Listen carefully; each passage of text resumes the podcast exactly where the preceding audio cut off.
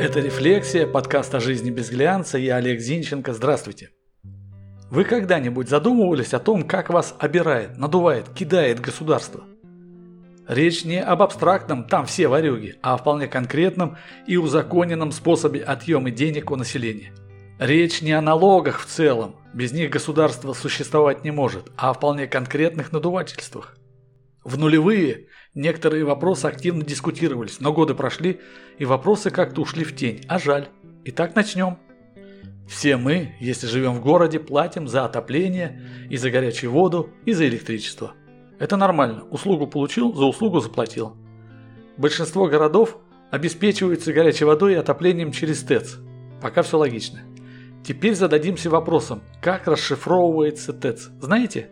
Теплоэлектроцентраль. А знаете, чем по сути является теплоэлектроцентраль? Это тепловая электростанция, которая, как понятно из названия, производит электричество. Но при чем же здесь тепло? Вот то-то и оно. На ТЭЦ установлены турбины. Турбины для выработки электроэнергии надо вращать. Вращаются они под действием пара. Пар вырабатывается в результате нагрева воды. Понятно? Пройдя турбину, пар охлаждается и превращается в горячую воду в огромный объем горячей воды.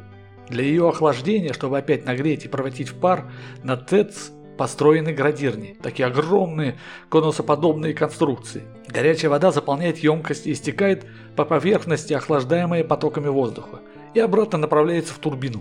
Замкнутый цикл. Итак, пар и горячая вода – побочный продукт производства электроэнергии в СССР какому-то умному человеку, даже гениальному человеку. Говорю это абсолютно без иронии. Так вот, этому великому человеку пришла в голову идея пустить часть горячей воды для охлаждения в единую теплоцентраль, по которой будет подаваться тепло в дома. Раньше в городах отопление организовывалось через локальные котельные, отапливаемые в основном углем. Новая схема позволила отказаться от кочегарок, сэкономив кучу денег и наладить для ТЭЦ уникальную схему охлаждения воды. А в платежках графы отопления, горячая вода и электричество остались.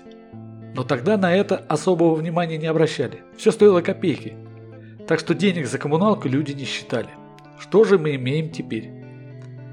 Мы платим за электричество. В его стоимость заложена цена и выработки энергии, в том числе с нагревом горячей воды, и транспортировки электроэнергии до потребителей, и дополнительные расходы на ремонт и прочее. А параллельно мы платим за отопление и горячую воду, побочные продукты производства электричества. Ведь то, как вы поняли, без горячей воды не выработать, верно? Это как машина без радиатора, не поедет же. Так почему же с нас берут деньги за тепло? Подумайте на досуге. Теперь надувательство второе. Те, у кого есть недвижимость, раз в год платят налог на эту самую недвижимость. А вы задумывались, почему мы платим деньги государству за то, что избавили его от проблемы поиска нам жилой площади? Мы ее купили, потратив свои деньги, с которых, к слову, заплатили подоходный налог.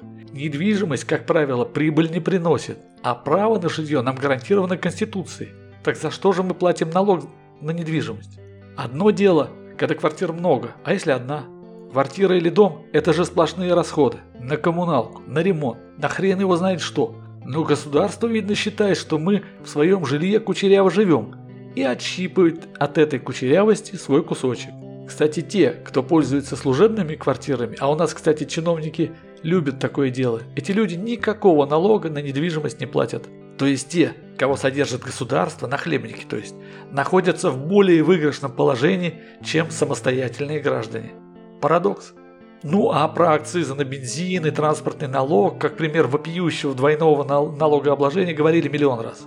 Есть еще сбор на выдачу гражданского паспорта. Это вообще издевательство для граждан России. То есть государство требует, чтобы документ был, и тут же требует с меня за это деньги. А еще государство радеет за семейные ценности, но берет сбор за регистрацию брака. Это из разряда и нахрен сесть, и честь девичью не потерять. Дурдом, короче. Так и живем.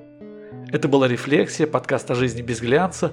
Я Олег Зинченко. Заходите в сообщество «Рефлексия» ВКонтакте, спорьте, предлагайте темы, подписывайтесь, чтобы не пропустить новые эпизоды. До встречи! thank you